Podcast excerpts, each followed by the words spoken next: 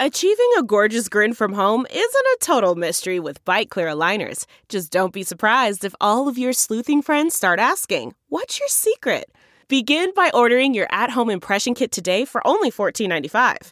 Byte clear aligners are doctor directed and delivered to your door.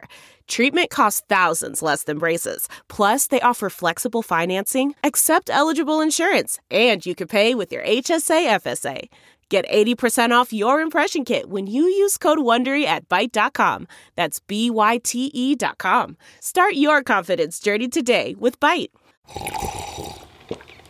That's not just the sound of that first sip of Morning Joe. It's the sound of someone shopping for a car on Carvana from the comfort of home. That's a good blend. It's time to take it easy, like answering some easy questions to get pre-qualified for a car in minutes. Talk about starting the morning right. Just like customizing your terms so your car fits your budget. Mm-mm-mm. Visit Carvana.com or download the app to experience car shopping the way it should be convenient, comfortable. Ah.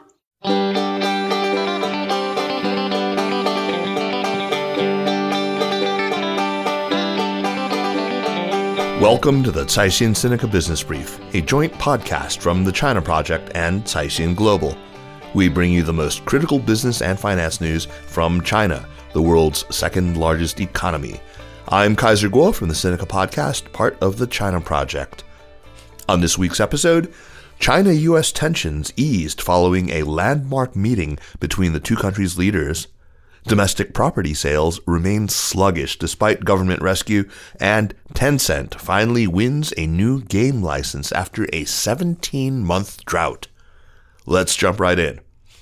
Chinese President Xi Jinping and U.S. President Joe Biden finally met in person on the sidelines of the G20 summit in Bali, Indonesia on Monday. The meeting marks the first face to face encounter between the two leaders since Biden took office in 2021. It also came after Xi was reelected as General Secretary of the Communist Party's Central Committee last month, and after Biden's party, the Democrats, retained control of the Senate in U.S. midterm elections. At the meeting, Xi called on Biden to jointly, quote, chart the right course, unquote, for bilateral ties after tensions heightened following House Speaker Nancy Pelosi's visit to Taiwan. The presidents also touched on the Taiwan conflict and agreed to resume talks on climate change, health and food security, and other global issues. Biden said the U.S. stands ready to work with China, according to a White House statement following the meeting. The U.S. president added that the two leaders share a responsibility to show that the world's two largest economies can manage their differences and, quote, prevent competition from becoming anything ever near conflict, unquote.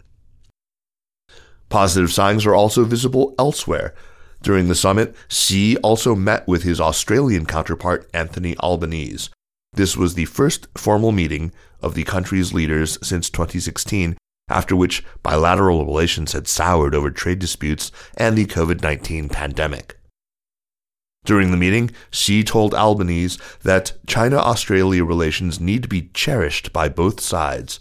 The latter also hailed the discussion as, quote, positive and constructive, unquote, and said Australia seeks a stable relationship and more trade opportunities with China.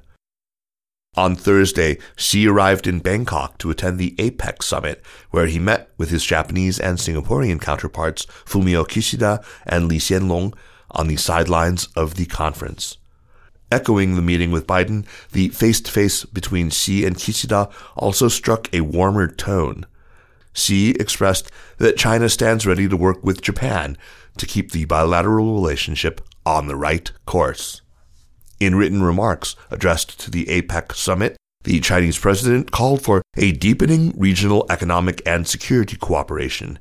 The Asia Pacific region has reached a crucial stage of post pandemic recovery as economies face challenges from disrupted supply chains, tight food and energy supply, and mounting inflation pressures, he said. Turning now to China's domestic issues and a very pressing one indeed, the property market's ongoing downturn. Despite the government's attempts to stabilize the market, new property sales continued to tumble. Traditionally, October is a peak sales season for the housing market. However, that is not the case this year. Sales of the country's 100 largest developers were down 28.4% year on year last month, suggesting weak consumer confidence and demand. Nevertheless, state owned developers have fared much better than their private rivals. Their performance benefited from sales promotions, stable operations, and their credibility with home buyers, analysts said. Some also predicted that this performance discrepancy will extend because SOEs retain advantages in financing and land acquisition. Demand in China's property market, once one of the most indispensable pillars of economic growth, has evaporated following waves of regulatory moves to curb speculation and excessive borrowing. Many builders, including property giant China Evergrande Group, have defaulted on bonds in the face of stricter government regulations. Governments at all levels have been beefing up their support for the ailing sector. The most recent effort, and perhaps the most significant, is a 16 point plan rolled out by the central bank and the banking regulator. The measures encourage financial institutions to provide more support to the industry by helping developers extend or swap their debts. Some analysts said the plan could greatly increase the chances that home construction and sales will hit bottom and start to recover. Moving on to the country's internet sector, Tencent won approval for a major new game title for the first time in more than a year. Tencent's mobile game, Metal Slug Awakening, was among 70 titles approved for November by the National Press and Publication Administration. In China, companies need to seek approval from the media watchdog before they are allowed to release new titles. However, the government's tech crackdown, which ensnared the online gaming sector last year, included a suspension of new game licenses for nine months in July 2021. The last time Tencent got the green light for a new product it directly developed was in May 2021. However, it did win approval in September for a minor health education game developed by a subsidiary after the freeze was lifted in April. Tencent's bottom line has suffered from the regulatory hurdles. At home and overseas, the company is struggling with the fading popularity of its older games and a lack of new ones. In the third quarter, its domestic game revenue fell 7% year on year to around 31 billion yuan, $4.4 billion, the biggest quarterly drop of the year. The news is read as a positive sign for the rest of the gaming sector. In state media, the People's Daily on Wednesday published an opinion piece saying that the video game sector is now of great significance to a country's industrial layout and technological innovation the shift in tone contrasted sharply with previous articles that labeled video games as spiritual opium. Meanwhile, Tencent rival Alibaba posted a surprise loss after its third quarter revenue barely grew as China's rigid COVID controls continued to dampen consumer sentiment. The e-commerce giant reported a net loss of 20.6 billion yuan $2.9 billion as it marked down the value of its equity investments. Also battered by the government's tech crackdown, Alibaba has been working hard on shoring up its bottom line amid weak demand. This month, the company did not disclose full sales results for its signature Double Eleven shopping festival for the first time in 14 years, suggesting a disappointing turnout. This comes as Chinese retail sales contracted 0.5% year on year in October, the first decline since May. Also, some not so good earnings news from another Chinese tech firm. NASDAQ listed Miss Fresh, once a frontrunner in China's booming online grocery industry, faces nearly 1,400 lawsuits from former employees and suppliers demanding nearly 813 million yuan, $115 million, that's according to its belated 2021 financial report. The company, which shuttered its mainstay instant delivery retail business in July, has only 55 employees left. At the end of last year, it had almost 2,000 employees. The company's net loss expanded 2.3 times to 3.85 billion yuan. Miss Fresh's financial crisis escalated after it was discovered that the company had inflated its sales in the first three quarters of 2021. It has since failed to bring in new investment, forcing it to downsize its business and lay off workers. The company said it sold its unmanned retail business for 18 million yuan to repay debts.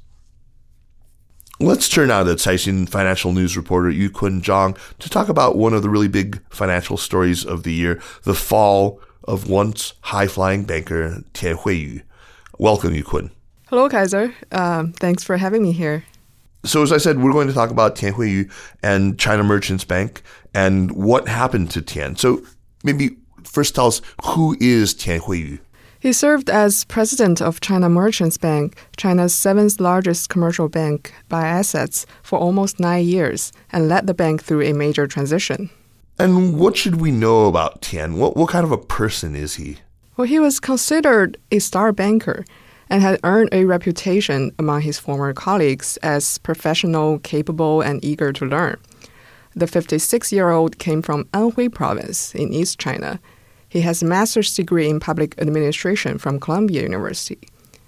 Before joining China Merchants Bank, Tian was a senior executive at China Construction Bank, one of the big six state owned banks. He also worked for a trust firm owned by China Xinda Asset Management, one of the country's big four state owned bad debt managers. And so, what's happened to him now? Well, he's not the president of the bank anymore. On April the 18th, China Merchants Bank's board of directors voted to remove him from his position. A few days later, China's top anti corruption watchdog, the CCDI, announced that Tian had been placed under investigation. And then in early October, the CCDI put out another announcement saying that Tian had been expelled from the Communist Party and removed from public office for severe violations of law and party discipline, which is the official jargon for corruption. The watchdog said Tian had failed to properly implement major decisions made by the party's central committee regarding the country's financial work. The commission also said Tian, whose greed knew no bounds, had abused his power for personal gain under various guises, such as investment and wealth management. Later in October, China's top prosecutor issued a warrant for Tian's arrest. The prosecutor's statement said the CCDI had concluded its investigation into allegations of Tian's bribery, abuse of power, and trading with undisclosed information. Those are some very serious allegations, obviously, but they're not too specific. So, what exactly is Tian alleged to have done? There's been no official announcement yet, but sources have told Caixin that Tian's misconduct likely involved investments into a company, CATL, made by a subsidiary of China Merchants Bank. CATL is the world's largest lithium ion battery maker. It was founded in 2011 and later thrived during China's electric vehicle boom. Its relations with China Merchants Bank went way back, and it had borrowed from the bank in its early years. In 2016 and 2017, the subsidiary of China Merchants Bank and two private equity funds it controlled participated in four of CATL's eight fundraising rounds to gain a combined 7.32% stake in the battery maker. The investment totaled almost 3.9 billion yuan. That would be roughly $580 million in 2017. And then in 2018, CATL went public and its stock price soared from its IPO price of 25 yuan to as high as 692 yuan around the end of 2021. After the IPO, the China Merchants Bank subsidiary and the two funds began selling down their stakes. By the end of 2021, the returns would be more than 10 billion yuan, according to a Caixin estimate. As for Tian, Sources told us that he pocketed massive returns from the CATL investments because he had hidden some of his own money in those investments in the name of personal investment and wealth management. The amount he got is unknown, but it was large enough to alert the authorities, they said. And why is his arrest and expulsion such a big deal? Well, it's definitely one of the most watched financial corruption cases this year, partly because China Merchants Bank is such a large bank known for its retail business. Also, Tian is one of numerous bankers swept up in corruption probes connected to asset management businesses. For example, Tian's college friend Jiang Yunming, a former chairman of the supervisory board of Industrial Bank, also fell into corruption probes related to asset management businesses. Before China started an overhaul of the asset management sector in 2018, it was a common practice for banks to invest the funds they managed into private equity through multiple layers of products, industry insiders told us. Shady practices such as insider trading were also rampant, they said. Thank you so much for sharing all this information with us, Yukun. Thank you. It's great to be here. And that's it for this week. Thanks for listening. This week's episode was produced by Kaiser Kuo and by Kelsey Chung, Lin Jinbing, Jonathan Breen, and Zizan Wang at Caixin Global. Special thanks to Li Xin of Caixin Global. Thanks to Spring and Autumn for the music. Check out some of the other great podcasts on the Sinica Network, like the amazing China in Africa podcast and China Corner Office. And for daily news and views, make sure to subscribe to Access from the China Project. Again, thanks for listening, we'll see you next week. Take care.